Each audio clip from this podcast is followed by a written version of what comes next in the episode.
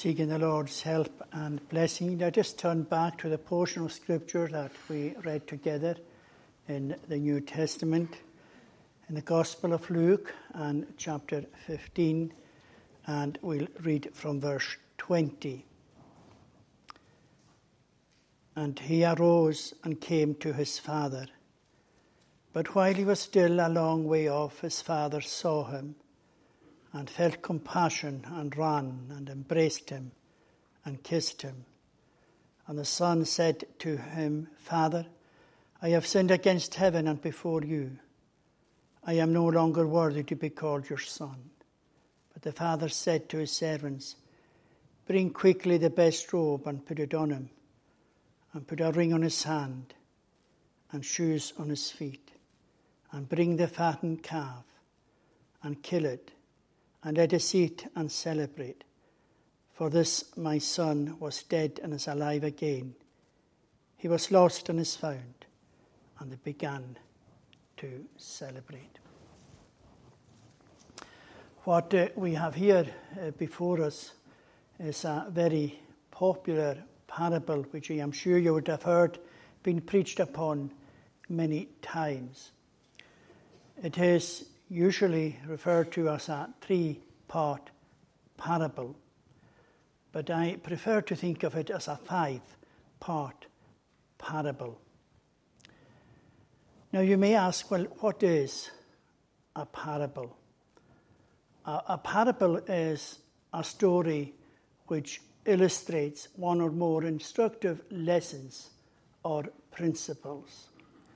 And in this five part parable, we have first a shepherd who goes out and finds a lost sheep and brings it home rejoicing. The second part, we have the story of a woman who lost but found her missing coin. And in the third part, we have that which is commonly called the prodigal son, who, after a life away from the father's house, returns home. And then we have the fourth part, where the father runs out to embrace him and brings him home. And then we have the final part about the older son, where there is also something that is lost. But you notice that the conclusion of that part of the story is open ended. The first uh, four parts have the same thing something is lost and is found, and then there is rejoicing the final part, something is lost, but the story is left open ended. We do not know whether he really did enter into the Father's house eventually. Now, Jesus spoke this parable because the scribes and the Pharisees were deeply offended by the fact that Jesus associated himself with those whom they regarded as sinners. That is, those who did not keep the law in the way that they did. In other words, they were looked upon as religious outsiders. And Luke here records for us now the tax collectors and sinners were all drawing near to hear him. And the Pharisees and the scribes grumbled, saying, This man receives sinners and eats with them. But from verse 4 to the end of cha- the chapter, we have that which is commonly known, as we said, the parable of the prodigal son. And here we are told that the younger son of the house wanted to share of the inheritance, and the father gave it to him. Soon after, the son left home, and he spent it all. And to add to all his troubles, there arose a mighty famine in the land, and in the end, he was found wanting and came to realize that he was lost. He had hit rock bottom, and he had realized that if he continued on the road that he had embarked upon, that it would be sure destruction for him.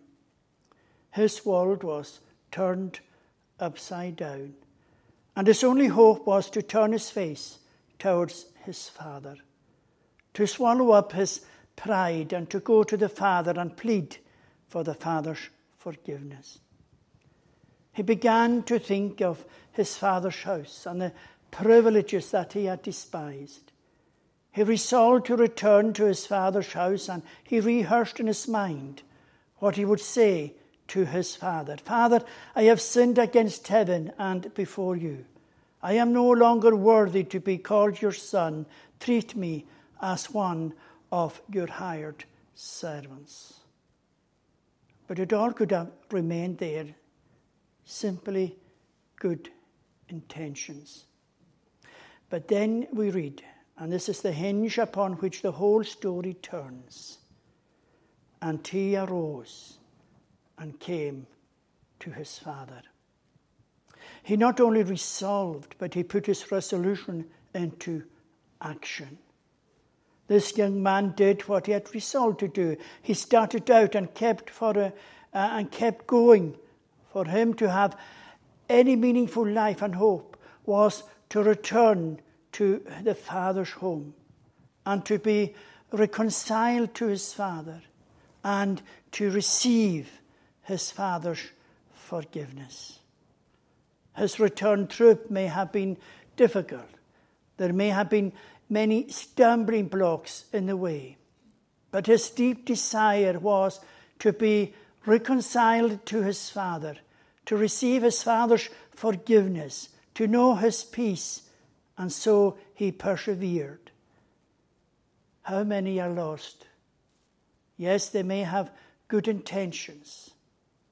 They have made, may have made good resolutions that one day they would trust and follow Jesus Christ, be committed to Jesus Christ. They may even have started their journey. They may have started the journey well, but, long, uh, but along the way they got weary. They never persevered. They never endured. And so many remained lost. But our focus this morning is going to be upon the Father. We read, But while he was still a long way off, his father saw him and felt compassion and ran and embraced him and kissed him. These words, a great way off, must have a wonderful meaning for the son when he came to reflect upon his experience. While the son was a great way off, his father saw him. This goes to show us that the father was concerned for his son. This was not out of sight, out of mind situation at all. The son was in his father's thoughts all the time. When the son was in the far country and in the pigsty, he thought no one cared. But there was one that was concerned and who cared about him, although it was unknown to him. And that is part of our Christian experience. That while we were out upon the mountains of rebellion, while we were found in the things of this world, immersed in the things of this world, when we thought that nobody cared, Yet there was one whose eye was upon us and who protected us. And this is what is true here regarding the son, the rebellious son who has gone out into the far country, who thinks no one cares, but the eye of the Father was always looking out for him. Spiritually, we are all a great way off. And that measurement is from God's standpoint. It is amazing thought that even when we are a great way off, that the Lord is concerned and cares for us. We are told by Peter that the Lord is long suffering to us, word, not willing that any should perish, but that all should come to repentance. Although we are so great a distance, we are not to be discouraged. In Acts chapter 2, verse 39, we read that the promise of salvation goes to all that are afar off. In Ephesians chapter 2, we are told, But now in Christ Jesus, you who sometimes were far off are made nigh by the blood of Christ. And we are told that Jesus came and preached peace to you which were afar off. It never is a question with the Lord how far off we are or how deeply we have sinned. It is a remarkable thing that it is those that was a great way off that he came to seek and to save. For he says, I came not to call the righteous, but sinners to repentance. However far off you are today, however deep you may be in sin today, the Lord is ready to demonstrate to you his willingness to forgive you, to accept you, to be reconciled to you, to be at peace with you. Here we read that the Father saw the Son a great way off. A starting thought that even when we are a great way off, that the Lord sees us. This thought startled David, as in the psalm that we have sung in Psalm 139, where he says, O Lord, thou hast searched and known me. Thou knowest my down sitting and my uprising. Thou understandest my thoughts afar off. Thou compassest my path and my lie down, and acquainted with all my ways. For there is not a word in my tongue, but to you, O Lord, thou knowest it all together. In the case of the Son, here he is, not in the position of the man who is careless and entirely regardless of God. He remembered his father's house. You notice that the that son here is represented now as having come to himself and is returning to his father's house. It is neither the position of those whom Jesus are addressing at this moment, the Pharisees and the scribes, who think themselves entirely righteous and has never learned to confess their sin or even had a thought to return to God, a return to the Father's house may be. The Son here is an image of yourself, who is not careless and entirely regardless of God. You believe in God, you believe that there is a God, you believe there is a Creator, Redeemer through the Lord Jesus Christ. Or maybe you are of those like the Pharisees and scribes who think that you are righteous enough, that you are just enough, that you don't need to return to the Father's house. When you think of this young man coming back in rags with no shoes on his feet, he is the most wretched, pitiful figure.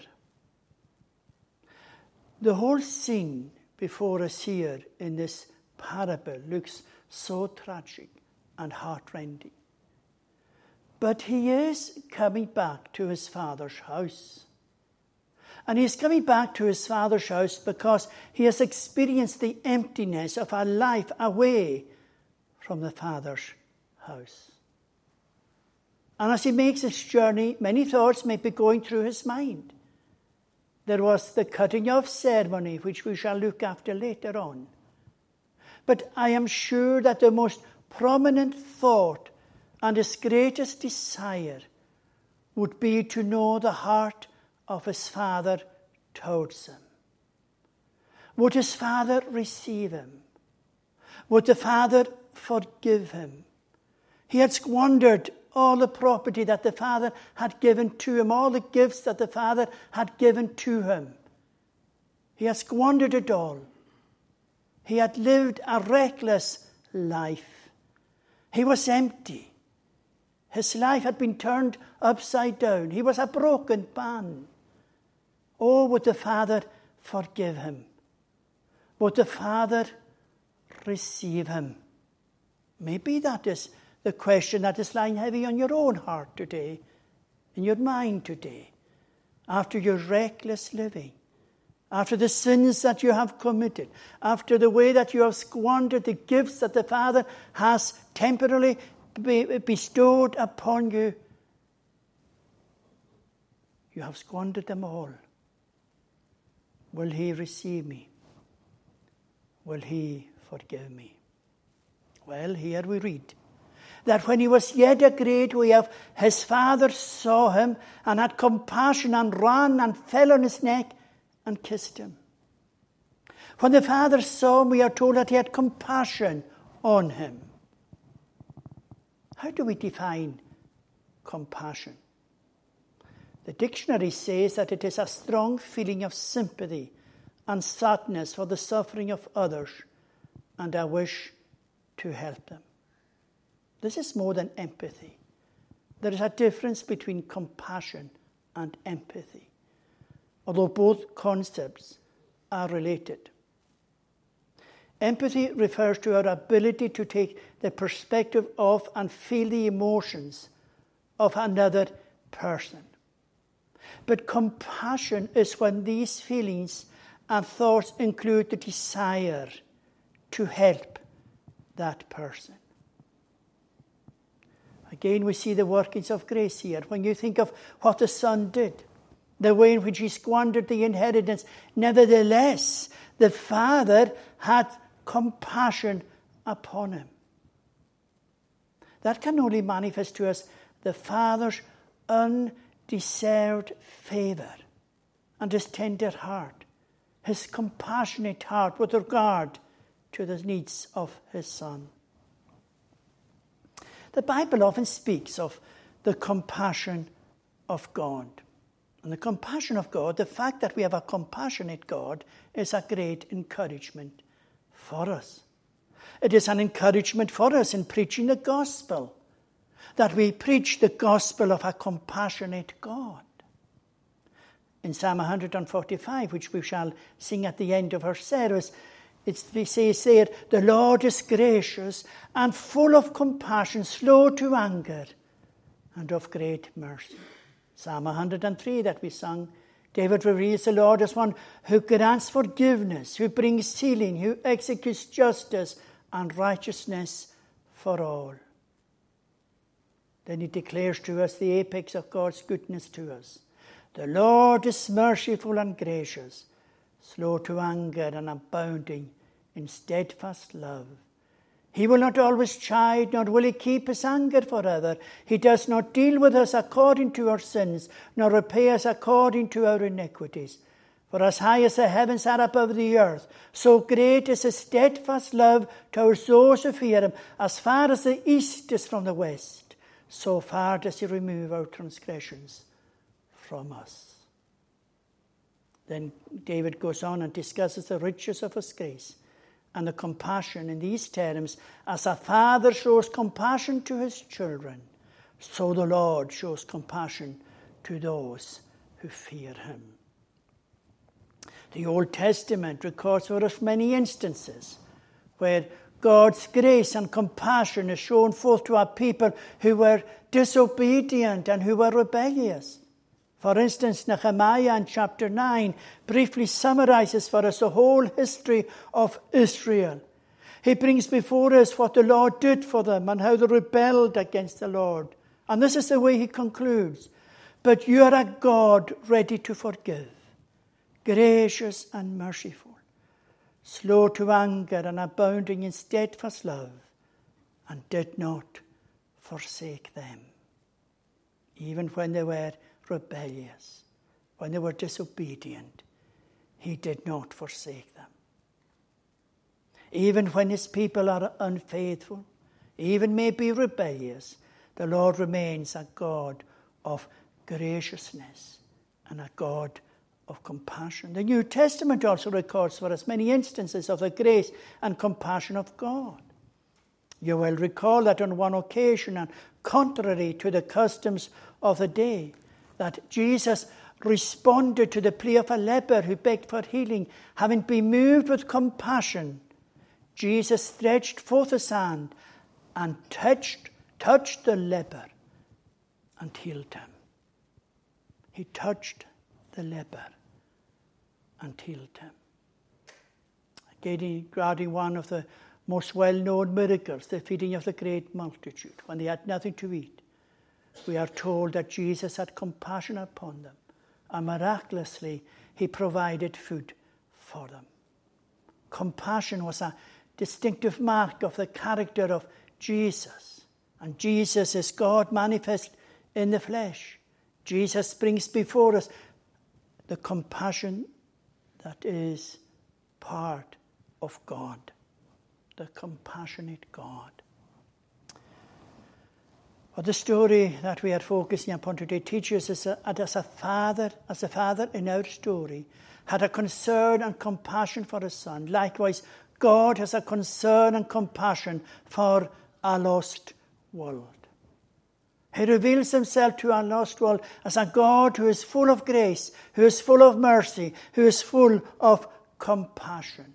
How, despite how deep we have been in sin, or how far backslidden we have from Him, however unfaithful we have been, He stands ready to forgive. He stands ready to receive a repentant person. In our story, we are told, when he was yet a great way off, his father saw him and had compassion and ran and fell on his neck and kissed him. In the ancient world of the East, it was considered to be a very undignified thing for a man, especially one who had become elderly, to be seen running. Aristotle writes, Great men never run in public. And the word that we have here for run was usually a word that was reserved for those who took place in a running race. So, why are we told that the father ran to meet his son? What is so significant about that fact that here is an elderly man and he's doing that which was not customary in that part of the world? He is running as if he was in a race. Why? Well, Jewish scholars tell us that among the Jewish community there was a custom which developed that was called the Kesa ceremony, or simply the cutting off ceremony to which we made reference earlier. Any Jewish boy who lost his inheritance among Gentiles faced the ceremony, the Kesa, if he dared return to his home village. The ceremony was quite simple. The villagers would fill a large pot with burnt nuts and burnt corn and break it in front of the guilty individual, thus symbolizing the broken relationship that now existed between the community and this individual. While doing this, they would shout out, So and so is cut off from his people. They would name the person and say that he is cut off from his people. And from that point onwards, the village would have nothing to do with that person. This, this separated him from his family, from his community, and, and his faith. So when we are told here that the father runs, it is because he wants to reach the son before the rest of the village can get to him. He is literally running to save him instead of subjecting him to the utter shame of the Kesa, he embraces him. Now, this is an amazing scene that is set here before us. I think we can now have a better understanding of those words that the Father saw a great way off. The Father waits day after day, scanning the horizon, staring down the road which his son took the day he left home, with concern and hope that one day his son would return. But the father also knew of the Kesa ceremony and how the villagers would treat his son on his return. So he scans the horizon and he sees a figure appearing and he knew that it was his son, his lost son and full of compassion towards his son, he gathered up his robes and began to run towards the son. He did not wait for the son to come to him. Instead, he took the initiative. He went to where the son was. It mattered little to his father how undignified the scene might look. He loved his son. He had compassion on his son, and he was ready to grant him mercy and forgiveness. He was ready to be reconciled to his son before the villagers would even think of cutting him off. Such was his concern. Such was his compassion. Such was his grace. Such was his love toward the Son. The Lord may be scanning the horizon today. He's looking for his lost son or lost daughter. He's looking for a lost person. The villagers must have been totally surprised as the scene unfolded before their very eyes. An old man running through the streets to meet his rebellious son and seeing him falling upon his son's neck and kissing him. And the word for kiss here means that he kept on kissing him. It was not one kiss, but he kept on kissing him. The father did not speak to him with scorn. He did not say, I told you so. He did not humiliate the son. Instead, the father humbled himself. He ran and fell on his neck and kissed him. And if it was a surprise for the villagers to see this, what about the son? What thoughts must have raced through his mind as he saw his father running towards him? He was probably quite scared, but, all, but almost before he knew what was happening, he found himself in his father's arms with his father kissing him. You know that today God the Father is ready and willing to receive you. He speaks to us in the most gracious words, in the overtures and in the offers of the gospel. He is waiting, He is scanning, looking with concern for your soul, in the hope that you will return to Him before you are cut off. Such is His concern, His compassion, His grace and mercy towards you. He is longing to receive you. He is ready to forgive you. He is ready to be gracious to you. He is ready to receive you and be reconciled to you. He is ready to receive and accept you as his son. Oh, that you would return to him before you are cut off. If the villagers had met the son before the father did, the Kesah ceremony would have taken place. He would have been cut off from the village, from his family, and from his people. The villagers would no longer accept him. But, my friend, there is a cutting off in my life and in your life called death. Death cuts us off from any thought of grace or mercy or forgiveness. But that you may meet a gracious God, a merciful God, a loving God, a compassionate God, a God who is ready to forgive you, a God who is ready to adopt you into his own family before the cut-off point comes in your life. The Lord is not out to humiliate you, but instead he humbled himself and became obedient unto death, even the death of the cross. Why? So that I and you could be reconciled to God and know peace with God. As sinners, we are out of fellowship with God. The Bible says that we are the enemies of God, that we are ungodly. But God humbled himself in the person of Son, Jesus Christ, to restore us back into fellowship with himself, to be reconciled to him, and to be at peace with him. The Son here must have been overwhelmed by his Father's welcome. Charles Spurgeon preached many sermons on the prodigal son, which can still be found in print or on various websites. However, in March 1891, he preached a seven point sermon on the text and kissed him, illustrating what it means to be restored to God the Father. I'm going to summarize the seven points, which I think is the best summary of what is taking place here outside the village. He said that the kisses revealed much love, much forgiveness, a full restoration, exceeding joy, overflowing comfort, strong assurance of salvation, and intimate communion with his beloved Son. Spurgeon preaches, it means much love truly felt. For God never gives an expression of love without feeling it in his infinite heart.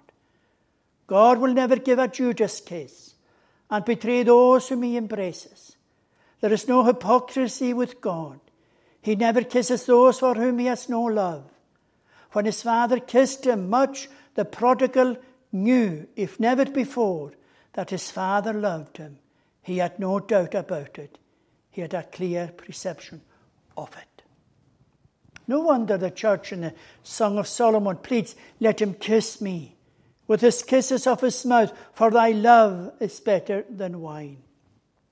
She wants not merely one discovery and manifestation of his love and grace towards her, but she wants a repeated discovery, one after another. Nothing is sweeter or more precious to our souls than the kisses of mercy, of love, of grace. A kiss from his mouth is evidence of complete pardon, complete forgiveness, complete acceptance. You may ask, well, how does the church receive those kisses?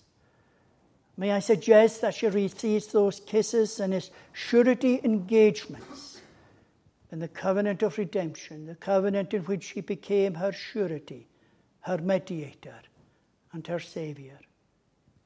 He showed it in his assumption of human nature in time, and he gave a full display of it in laying down his life for the church, in offering himself as a sacrifice for her sins. He loved her and died for her.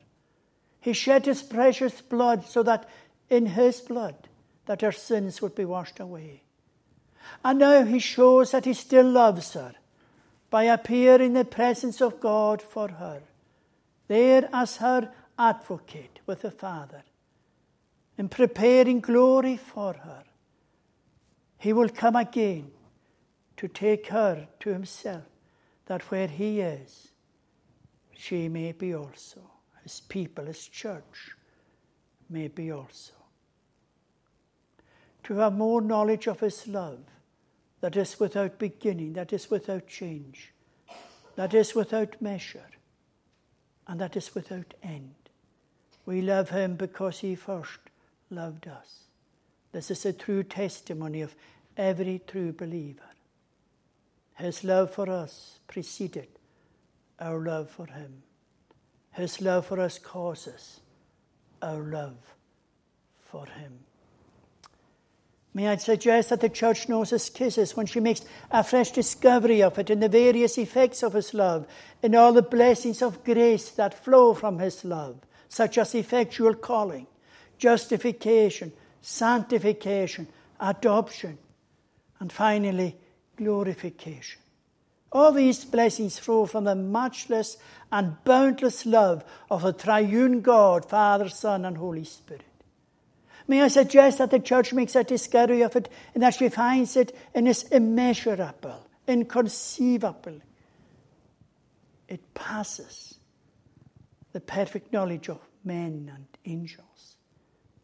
It is a love that has heights and depths and lengths and breadth. As the father kissed him, the son tried to speak out his rehearsed speech. He said, Father, I have sinned against heaven and in thy sight, and I am no more worthy to be called thy son. But then the father gives him another kiss. You can almost hear the son saying, Father, what about the past? Oh, the past. If only I, I could obliterate the past. If only I could do away with those wasted years, the manner in which I wasted the inheritance and the gifts that you gave me. But then the father would kiss him again, as if to say, Never mind the past. I have forgotten it. I forgive. Today, the past may be a burden to you. The devil has a way of always bringing the past before you. Even in the psalm, the psalmist cried out, and he wanted his sins of youth to be forgotten. Yes, the devil always has a way of bringing them before you. But let's hear what the Lord has to say to all those who have trusted in Jesus Christ. In Micah chapter 7, we read, Who is a God like you, pardoning iniquity and passing over transgression for the remnant of his inheritance? He does not retain his anger forever, because he delights in steadfast love. He will again have compassion on us. He will tread our iniquities underfoot. You will cast all our sins in the depths of the sea. Oh, my Father, what about the past? What about my past sins? What about the way that I have wasted your gifts? Son, I have cast them in the depths of the sea. The Lord says by his servant Jeremiah in chapter 50 In those days and in that time declares the Lord, iniquity shall be sought in Israel, and there shall be none and sin in Judah, and none shall be found. For I will pardon those whom I leave as a remnant. But, Father, what about the present? That's the past. What about the present? Look at my clothes. They are filthy rags. And the Father would kiss him again, as if to say, I am content to have you as you are with your filthy clothes. I am content to have you as you are because I love you. I am willing to take your rags, husks and all. This is the way that the Lord wants me and you, just as we are, confessing that we are sinners in need of Him. All that is the past. And that is the. But Father, what about the future? Then would come another kiss. Son, I will take care of the future.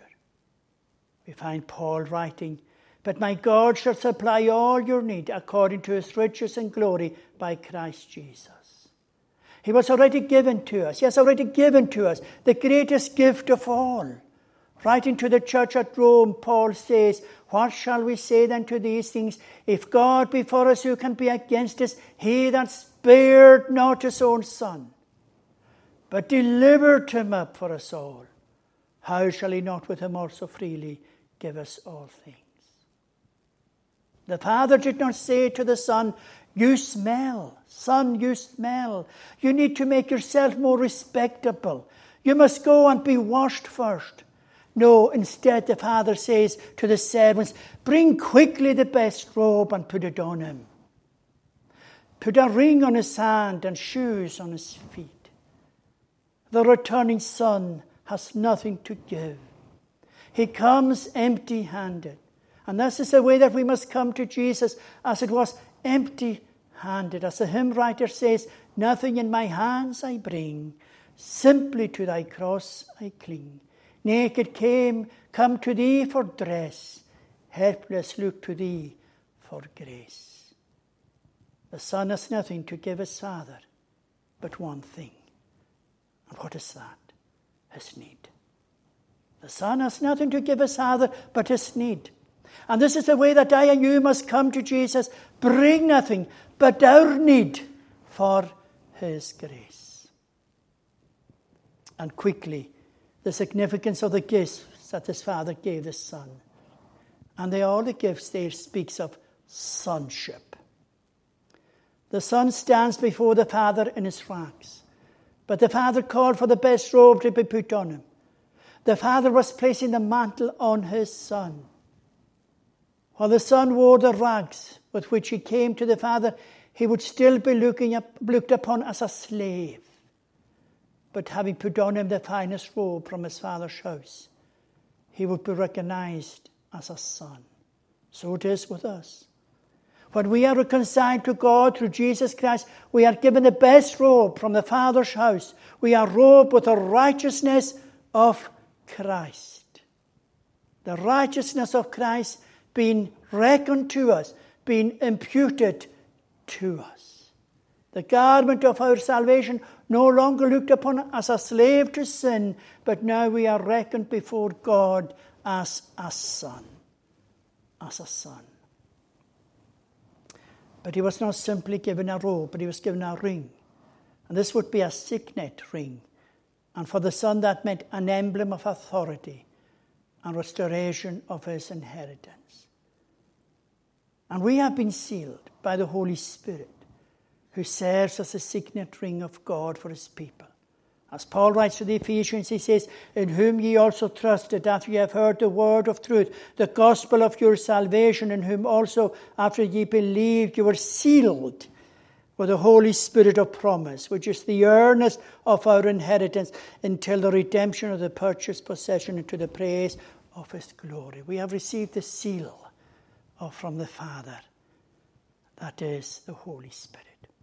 Again, with a robe and ring, he was given shoes for his feet. Now, in those days, servant or slaves did not wear shoes, but sons, those who belonged to the household, did wear shoes. And this boy is given shoes.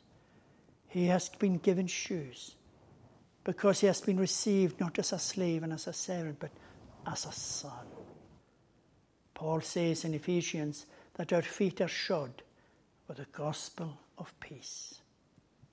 And then the father says, And bring the fattened calf and kill it, and let us eat and celebrate. For this my son was dead and is alive again. He was lost and is found. And they began to celebrate. The fattened calf, which the family would have been saving for a special occasion, it was now killed. This was a feast of fellowship the son was brought into fellowship with the family. Again, we have the theme of joy, just as we saw in the case of the lost sheep. And the shepherd called together his friends and neighbours. And in the case of the lost coin, the woman called her neighbours together. So in this case. For he says, For this my son was dead and is alive again. He was lost and is found. And they began to celebrate. Others are called to share in the joy that chiefly belongs to the Father. Oh, what an encouragement there is here for sinners. The joy of the Lord should give every sinner confidence in coming to God through Jesus Christ. Like the son in the story, you say, I have sinned. The Lord says, I freely forgive. The Father rejoices, the Son rejoices and the servants rejoiced. And they began to celebrate. He was received, accepted, brought again into sonship, sharing with the Father and with the servants of the household, rejoicing and having fellowship with them. These are the great blessings that belong to those who will come to the Father, who will see the Father's forgiveness and the Father's mercy and love. May this story regarding the Father's response to the Son, the rebellious Son who is returning to him, may that story be an encouragement for you today. Wherever you are, wherever you are, to come to the Father of all mercy and the Father of all grace, who will receive you and who will give the benefits of the household to you the best robe, the signet ring, and shoes, bringing into his sonship. May the Lord bless our thoughts. Let us pray. Eternal and ever blessed God, we give thanks that your steadfast love endures forever. May that be an encouragement for us today, wherever we stand outside of Christ, whether we are deep in sin or whether we have backslidden, whether we have fallen away from the way. O Lord, Thou art a God who, love, who freely loves. Thou art a God who will accept if we come and confess our, sin, our sinnership to Thee. O Lord, we give praise to Thee for Thy goodness and kindness to us, as presented to us in and through Thy loving Son, Jesus Christ. We pray that Thou would continue with us and bless us, we pray Thee, and forgive us all our sins. In Jesus' name, amen. We shall conclude by singing to the Lord's praise from Psalm 145, the first version of the psalm on page 442, and at verse 6. Men of thine acts, the might shall show thine acts that dreadful are, and I that glory to advance thy greatness will declare. The memory of thy goodness great they largely shall express. With songs of praise they shall extol thy perfect righteousness. The Lord is very gracious, in him compassions flow. In mercy he is very great, and is to anger slow. The Lord Jehovah unto all his goodness doth declare, and over all his other works his tender mercies are. We shall sing these verses to the Lord's praise. Psalm 145, first version of the psalm, from verse 6 to 9. Men of thine acts, the might shall show. Men of thine acts, the might shall show